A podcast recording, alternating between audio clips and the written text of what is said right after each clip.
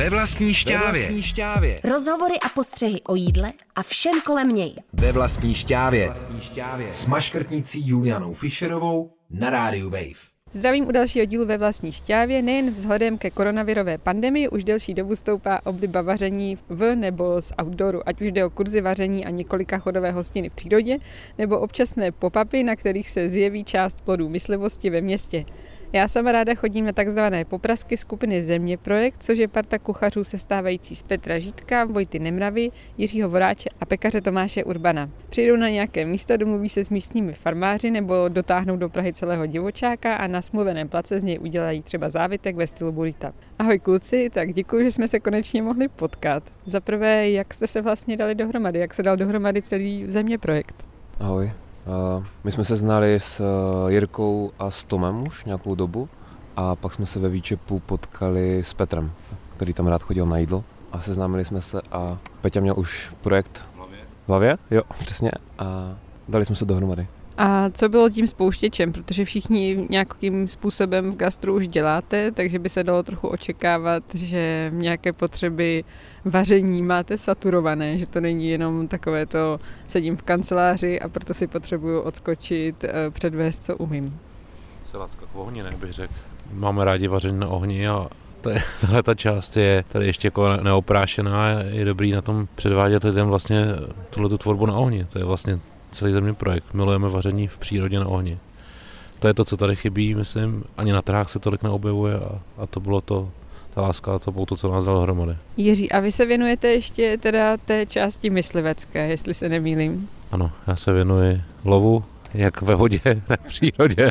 Ne, mám rád prostě přírodu a nejenom přírodu, ale i její lov, no, patří to k tomu. Do jaké míry eh, zásobujete svým řemeslem země projekt vy a do jaké míry se orientujete i podle těch ostatních farmářů? Tak na mě pokud jde vlastně o to z masa, kterého vaříme, tak se snažíme vlastně z té přírody brát, takže vlastně pokud je ta doba lovu toho nějakého zvířete a vymyslíme si na to akci nebo pop-up nebo nějakou jinou tvorbu, tak vždycky většinou tuhle tu věc seženu já.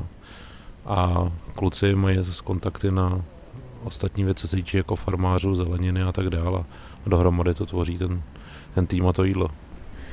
Myslíte si, že jsou nějaké předsudky ohledně divokého masa nebo té zvěřiny, proč to lidi tolik nejí a proč se toho třeba trochu ostýchají té zvěře? Má to nějakou chuť, která asi nemusí být úplně příjemná pro každého, čo je ale pre nás hrozně dobré, lebo napríklad keď sa to porovná s hovedzím, ktoré ľudia berú ako nejaké že vysoko proste to meso, že je veľmi dobré, tak mi príde, že všetky tieto divoké zviere majú o mnoho zaujímavejšiu a výraznejšiu chuť ako, ako napríklad to hovedzi, ktoré má každý rád a je, jeho, je relatívne drahé tým, že sú tie zvířata proste, je ich nejaké obmedzené množství a nechovajú sa.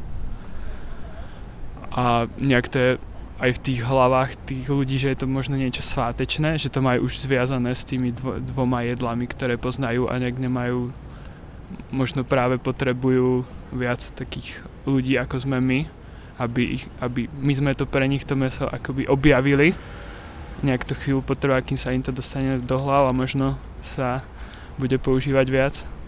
A co z té zvěřiny považujete vy za nějaký svůj super objev? Co jste se třeba vy sami naučili díky Jiřímu zpracovat? A nebo co jste objevili za způsob právě toho využití masa, který vám přišel jako skvělý a zjistili jste to až v poslední době a není to právě to kančí se šípkovou nebo se zlým? No, spíš než jsme něco objevili, tak jsme se spíš od Jirky naučili to zvíře jako zpracovat celé od základu, stáhnout a využít každou část a Jde o tu politiku, jakoby, ten náhled na tu zvěř jako takovou, že bereme celý kus, vymyslíme projekt, který vlastně tu celou zvěř rozdělí a rozvrství a podle toho my uděláme různé typy jídel z toho kusu, takže vlastně 100% využitelnost té zvěře a to je i ta myšlenka vlastně, proč bereme vždycky jakoby nějaký pop-up jakoby s názvem druhu a rozdělíme to do různých jídel a vlastně ukážeme těm lidem tu osvětu, že vlastně s tím jde úplně perfektně pracovat. Takže když to vztáhnu třeba k tomu, že jste měli divočáka, tak to byl ten twister, teda chlebová placka s trhaným vlastně vepřovým nebo divokým vepřovým. Co tam bylo dál? Dále jsme zpracovali ty vnitřnosti, z toho jsme udělali takový malinký košíček. Tam byly vlastně játra, plíce, srdce všechno prostě, co normálně lidi vlastně moc nejí, tak jsme to zpracovali do takového ragu s lanížema a pak z těch kostí, které zbyly, hlava, všechny kosti, tak jsme udělali super vývar. A ty laníže jste taky našli nebo pozbírali, nebo... Ale nebyly, že? Tam byly asi z důvodu toho, že mm, dávno se tady používali běžně v České republice.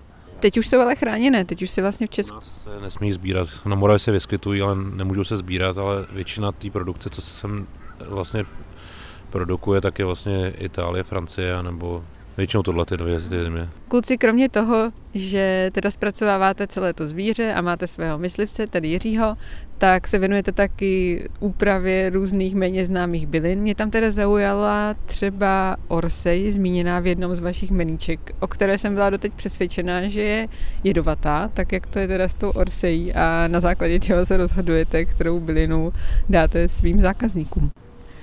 Tak ta Orsej není jedovatá, dokud nevykvete. Ty bylinky uh, nám dodává člověk, který se tomu věnuje a vyzná se v tom, takže mu v tomhle, v tomhle tom věříme a vzdělává nás a jmenuje se Tom Reisinger. Které bylinky vás ještě jako zaujaly, nebo jste o nich nevěděli a naučili jste se právě díky panu Reisingerovi používat a jíst? Třeba teď, co nám ukázal, tak byla křídlatka, křídlatka která vlastně tady roste všude, jak v Praze po městě, tak v přírodě je to takový jako plevel, a když je ještě mladá, tak jsme jenom loupali, je super jako syrová, hodně šťavnatá, hodně podobná třeba rebarboře, vypadá to jako chřest. Tak to byla taková věc, co nám donesl, co jsme viděli poprvé a pak jsme si začali, začali všímat, že to roste tady všude okolo a bylo to moc dobrý. No. A jaké je vlastně to vaše gastronomické zázemí, vás teda jako jednotlivců? Kde jste se naučili vařit a kde teda teď berete inspiraci na to, co děláte? Tak eh, já začnu teda Jiřím, který je z vás služebně nejstarší. Mrzí, no bohužel jsem nejstarší. Na vařit jsem se naučil, tak já jsem celý život předtím vařil hodně ve francouzskou kuchyni a i ve Francii. Takže moje kořeny šly vždycky tím letím směrem, která je ale české kuchyni hodně blízká a byl jsem jak v Lyonu u Bokuse, byl jsem v lanžové restauraci u Bruna, takže to byly takový mý kořeny, kde jsem vlastně prohluboval trochu tu kuchyni francouzskou, kterou jsem pak přenášel sem. No. A tady u nás v Praze jsem vedl podnik Latruf a pak ještě další dva jiný podnik, který nebyly třeba tak známý a následně na to jsme se potkali ve Výčepu a s Vojtou a s Tomášem a pak posledně s Petrem a to je ta cesta. A to bylo opravdu jako náhodné setkání, že jste se prostě potkali kuchaři, nebo už jste se setkávali s tím, že budete spolu něco zakládat? No, ono to vlastně začalo už relatívne dávno, keď som potkal ja Vojtu ve lokálu jednom. My sme vlastne začínali úplne rovnako len s nejakou časovou prodlevou. Ja som tam prišiel vyhúkaný asi rok pred ním, že, že končím na vysokej škole a, a chcem variť a nič neviem. A tak to tam presne prišiel po mne Vojtík a vlastne od tej doby, jak sme sa stretli, tak sme asi tak nejak obidvaja z nás cítili, že možno by sme chceli spolu niečo vytvárať stále. A Petře, vy? No já jsem vlastně předtím vařil jenom tak celou dobu tak pro zábavu, pro sebe, protože nejsem úplně kuchař, to jsem až teď třeba poslední rok. Ale začal jsem chodit eh, do Výčepu jako host, kde jsem se poznal s Vojtou, a pak jsem tam začal občas chodit do kuchyně na takové stáže, kde jsem se potkal nebo poznal i s Jirkou a s Tomem. Pak jsme vlastně vymysleli naši první akci, to byla v Poděbradech, v Poděbradech degustační večeře, no a pak jsme začali tvořit akce a teď vlastně vařím poslední rok v Crow Kitchen, tady na Jiřáku. A co to bylo za stáže, ty přelomové, které vás hodně ovlivnily v tom, řekněme, divokém vaření? Asi nejzajímavější byla 108 a Lyles v Londýně. A nebylo to spíš, uh, jako že by mě to motivovalo k tomu, abych vařil z divokých zvířat, ale spíš ty techniky, které si člověk může převzít ze stáže a pak je použít na, na ty suroviny. Kluci, co má vlastně země projekt za nějaké vyšší dlouhodobé cíle, má nějaké? Co plánujete dál dělat s tímhle projektem? Vzhledem k tomu, že teda vlastně všichni pracujete někde ještě jinde a tohle je spíš vaše taková bokovka, dá se říct, ne?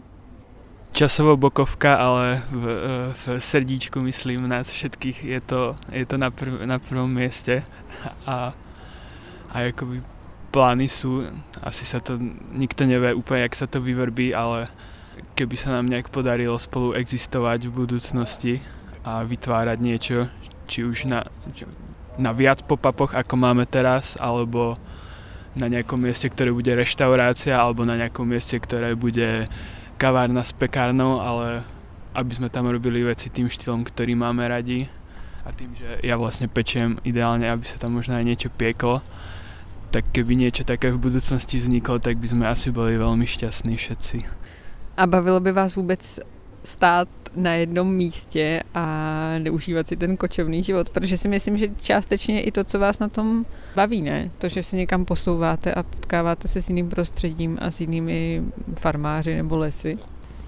Asi by bylo fajn i mít nějaký ten svůj prostor, kde prostě budeme si dělat tu svoji přípravu, protože zatím to děláme všechno tak jako hodně kočovně, že ty přípravy si děláme tak různě po různých místech, po různých restauracích, kde nás nechají a být nějaké prostě svoje zázemí, kde budeme moct dělat si přípravy na ty akce a zároveň fungovat i jako třeba nějaký podnik. To byl náš cíl třeba, že my jsme se měli prostor, kde by se mohlo vařit. Ten ventil toho dalního prostoru byl třeba degustace, ale furt by to bylo to, že vymýšlíme věci různě po republice, kde budeme představovat naše jídlo. No. Ono je to akoby hrozně romantická predstava, ten kočovný život, byť tam a zase tam a zase tam, ale dokáže to byť tak neuveriteľné vyčerpávajúce už len tým, že ten priestor je všade trochu iný a človek, keď si dokáže zvyknúť akoby na ten jeden priestor, tak dokáže možno pracovať, je menej vystresovaný z toho, dokáže to byť viac efektívne a je, to niekedy fakt únavné, už len tá predstava zase nakladania všetkých tých vecí. To zní trochu prostě jako kapelní život, jakýkoliv hudební kapely. Vy vyrábíte mimo jiné svoje misopasty, nudle, chleba, chlebové placky a spoustu dalších věcí, které teda tu přípravu vyžadují. Je něco, čeho se zaleknete a třeba byste i uznali, že je to lepší koupit zpracované, jako mouku třeba si nemelete sami a kávu tu nevaříte nebo nepražíte. Mouku si meleme sami občas, pokud to tam není ve velkém. Tak když jsme dělali třeba nudle do vývaru z divočáka, tak jsme si namleli. Mají super oříškovou chuť, když se namelou čerstvé a teda na ty nudle, ta mouka. no a jinak se teda nebojte ničeho, všechno si uděláte úplně od základu. No, jakoby je to, je to hrozně zaujímavé v tom, že jako čo je lepšie, to sa niekedy ani objektívne nedá povedať, čo je lepšie, ale je to prostě iné a je to naše a je to, je to strašne uspokojujúce vytvoriť si, potom vydávať to jedlo, stať na tom videi, pozerať sa na tie komponenty okolo seba a vlastne uvedomovať si, že nad každým sme mali totálnu kontrolu, každý vieme, aký je a že sme si ho sami vyrobili, tak to je jeden z tých asi najlepších pocitov, aké človek môže mať, keď takto varí a vydáva jedlo. Ako keby tam má čtyři věci, které si někde koupil. Ale se pak může člověk postavit tu kvalitu, že jo? kterou nabízíme, si myslím, jako hodně vysokou. Když si vyrobí člověk úplně od začátku, tak ví, co tam prostě je. Může o tom někomu říct něco, když ho to zajímá a nestydí se za to, to dávat lidem a prodávat to. A můžeme se to říct i tu cenu, kterou chceme, protože víme, co to obnáší. Vy vyrábíte miso, mimo jiné, a to miso máte už hodně staré. Jste, myslím, někde ohodnotili, jakože už se z toho rulují ponožky. Tak nejstarší miso, co máme, tak je z Pohanky. To má skoro dva a půl roku. A to jsem si přivezl, koji na to miso jsem si přivezl z Japonska, kdy se ještě to tady u nás moc, nebo jsem vlastně nevěděl, kde to u nás koupit, jak si to vyrobit. Takže z výletu z Japonska jsem si přivezl koji a udělal z toho pohankové miso a pak jsme právě začali postupně objevovat hodně nás tom posunula a, asi knížka od Nomy a začali jsme si vyrábět své vlastní koji a zkoušet ostatní misa ze všech možných uh, luštinin a pseudoobilovin, které rostou v České republice. Když jsem se dívala na váš program v nejbližší době, tak jste tam zmiňovali takový napůl uh, sen a napůl asi skutečnost. Uh, příspěvek prostě s tím, co se do budoucna bude dít. Tak co z toho je teda uh, sen a co z toho se ve skutečnosti bude v nejbližší budoucnosti dít? Byla tam zmíněná Noma, tak to byl teda předpokládám spíš ten snový závazek, ale možná to vyjde. Hmm, přesně jak říkáš. Noma to je restaurace, která nás hodně inspiruje a rádi bychom se k tomu přiblížili, to, co, to, co dělají. A pak všechny ty ostatní, to jsou podniky, které nám v České republice se líbí a rádi bychom s nimi navazali kontakt a vařili s nimi. A máte teď už rozplánovaný nějaký nejbližší poprask? No ono je to teraz ešte stále, aj keď už cítiť v spoločnosti, akože sa blížia tie časy lepšie, ešte stále plánovať nejaké veľké akcie s nejakým pevným dátumom a nejak sa dohodnúť, akože sú to také dohody, že OK, niečo spravíme, ale tie pevné ešte stále, stále všetci čakajú na to, kedy sa to viac rozvolní.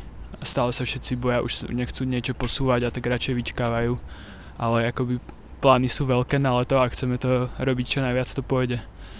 Máte už teď něco naplánovaného do blízké budoucnosti, co by se mohlo konat, na čem bychom mohli váš um vyzkoušet a ochutnat?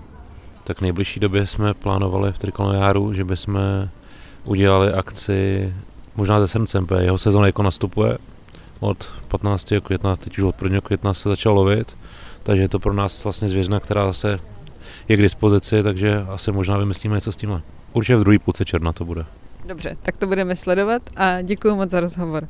V dnešním díle ve vlastní šťávě jsem mluvila s kluky ze Země projektu a celý rozhovor si můžete poslechnout na stránkách Rádia Wave nebo stáhnout v aplikaci Můj rozhlas.cz. A já se na vás těším zase v příštím díle ve vlastní šťávě s Julianou Fischerovou. Ve vlastní šťávě. To jsou rozhovory a postřehy o jídle a všem kolem něj. Ve vlastní šťávě. Ve vlastní šťávě. Přihlas se k odběru podcastu na wave.cz lomeno podcasty a poslouchej šťávu kdykoliv a kdekoliv. U plotny i ve špajzu.